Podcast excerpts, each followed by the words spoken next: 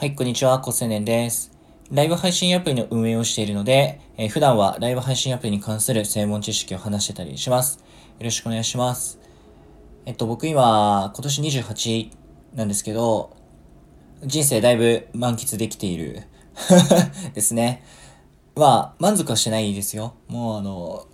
100点超えたら120点目指したいし、120点超えたら150点目指したいし、えー、次へ次へっていう風なタイプなので、満足は多分一生しないと思うんですけど、でも、とても心が豊かだし、えっ、ー、と、心に余裕もあるし、結果として、まあ、職場においても、友達においても、えっ、と、人間関係、あと家族とかね、においても、人間関係、とても良好な生活をくれていて、え、とても幸福で満ちている人生を今歩めています。まあ彼女はいないけど。で、まあ、社会人5年目で、えー、新卒で入った会社から、えー、今勤めている会社まで、えー、ずっと IT 企業で、えー、超大手企業を、えー、大手の子会社、えー、今は、えーと、スタートアップ系っていうことで、どんどんこう、えー、主体者意識が必要な、えー、小さい組織に実は意図を持って、えー、チャレンジングしてるんですけども、今がすごく刺激的っていうところはあの、感じてます。まあ、それぞれの良し悪しはあるんですけど、今僕は小さい組織でやりたいという気持ちになってるので、えー、そういうふうな職場を選んでるんですけど、えー、とても、こう、心が豊かで、で、なんで心が豊かなのか、ね、幸せになれてるのかで言うと、やっぱり、ハマってるものがあるですよね。その状況として、こう、なんか、なんとなくダラダラするとか、うん、明日何しようかなっていうことがあんまりなくて、基本的にやるべきことは、もう365日決まっているから、えっと、24時間、基本的に、あの、考えることは、だいたい、まあ、多くて5つぐらいかな。で、まあ、イレギュラーのものが途中で出てくるんですよね。なんか、あのー、やばい、帰省しないといけないんだけど、いつ帰ろうかなとか、やばい、友達と今度飲みに行くんだけど、全然空いてねえやとか、そろそろ彼女欲しいなとかね。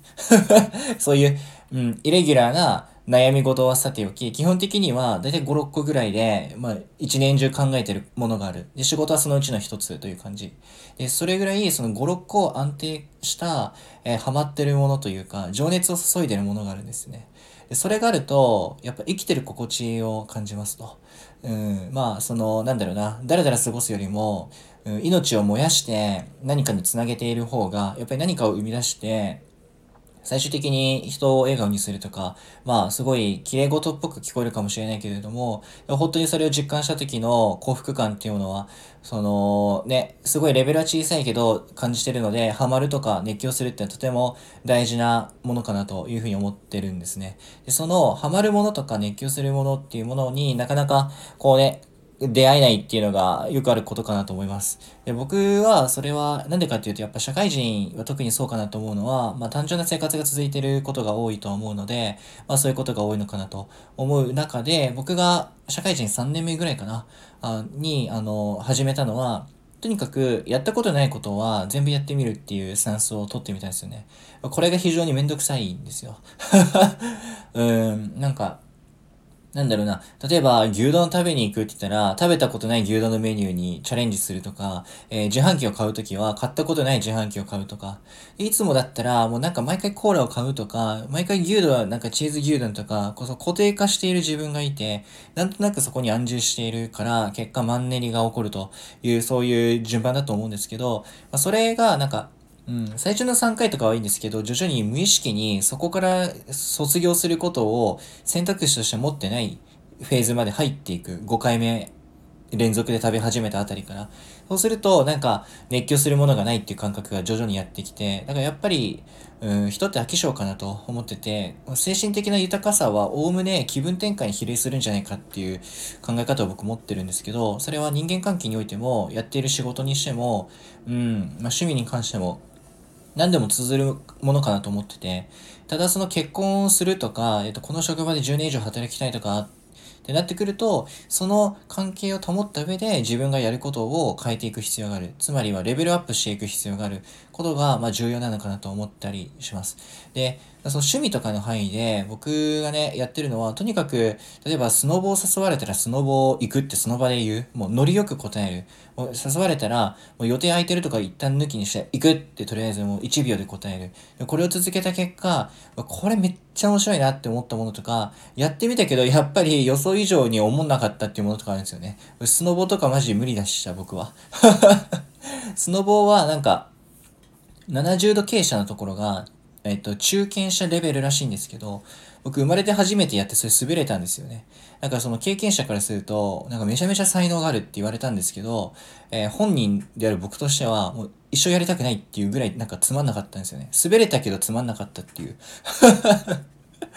なんかそういうこともあるんだなというふうに思いましたね。向いてるんだけど好きじゃないっていう。向いてると好きってなんかリンクしてるって僕勝手に先入観持ってたんですけど、向いてるけど好きじゃないってあるんだなっていうのを自分の人生というか自分の感覚で知った時に、やっぱりこれいろいろやってみるって大事だなと。逆に苦手なんだけど好きなものもあるんですよね。例えばこの音声配信とかも僕スマホに向かって喋り続けるって無理だと思ってたんですけど、まあ、実際当初もやり始めて苦手意識はあったんですよね。全然話続かないなとか。今全然喋れている。部屋の片隅で体操座りしながらベラベラベラベラ今喋ってるんですよね。できるようになってる。まあ、1年半以上ほぼ毎日配信して続けた結果、もう400本以上ですよね。やってここまで来てるんですけど、もうできるようになってきてる。だから、なんか、できるできないより、なんか、好きとかの方がやっぱり重要なのかなっていう、その続ければ上手くなるから。で、そのハマってるものどうやって知り合ったんですかっていうと、やっぱりやったことないからやるっていうスタンスで来てるんで、なんかやっぱり、うん、もうやったことないことをやる、会ったことない人に会う、知らないことを知るっていう、僕のこの好奇心を満たせ三種の神器があるんですけど、これを本当に愚直にこなしていくと、いつしか、まあ何かにハマっていて、何かに情熱を注いでいて、まあ、何かに命を燃やしている結果がある。で、それがなんか仕事に通ずるところがやっぱ出てくると思うんですよね。僕とかだとライブ配信系のとこにいるっていうのは、うん、喋るとか音声配信とかがやっぱ好きっていうところと、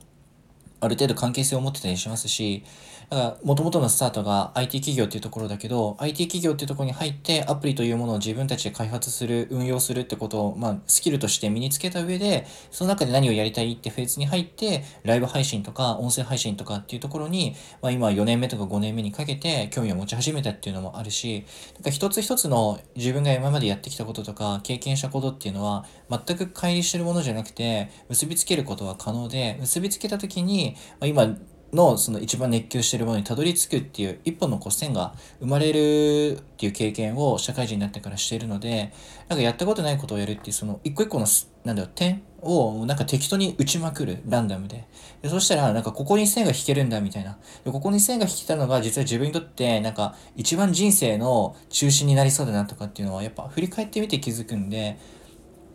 なんか一番最初に話した、その、なんで今幸福なのかなって豊かなのかなっていうと、やっぱりハマってるものがあって、ハマってるものは、なんか、食わず嫌いをしたらここまで来たという感覚があるので、これからも食わず嫌いしないようにしたいですし、今まで当たり前だと思ってることを、まあ、やめてみるとか、えー、卒業してみるっていうのも、あの、常に疑っていこうかなというふうには思ってたりとかします。はい。なんかこんな感じでたまにはね、あの、思ってることを話していきたいなというか、自己開示したい気持ちもあるんですよね。あの、同じ考えの人とかに共感してほしい気持ちがあって、それでなんか救えることもあり得るっていう、そういう可能性をこの音声配信とかに感じたりするので、まあ、普段の専門、ライブ配信の専門知識以外にも、こういう情緒性があるというか、えー、物語みたいなところもお話ししていけたらいいかなと思ってたりします。まあ、こんな感じでいろいろ話してるので、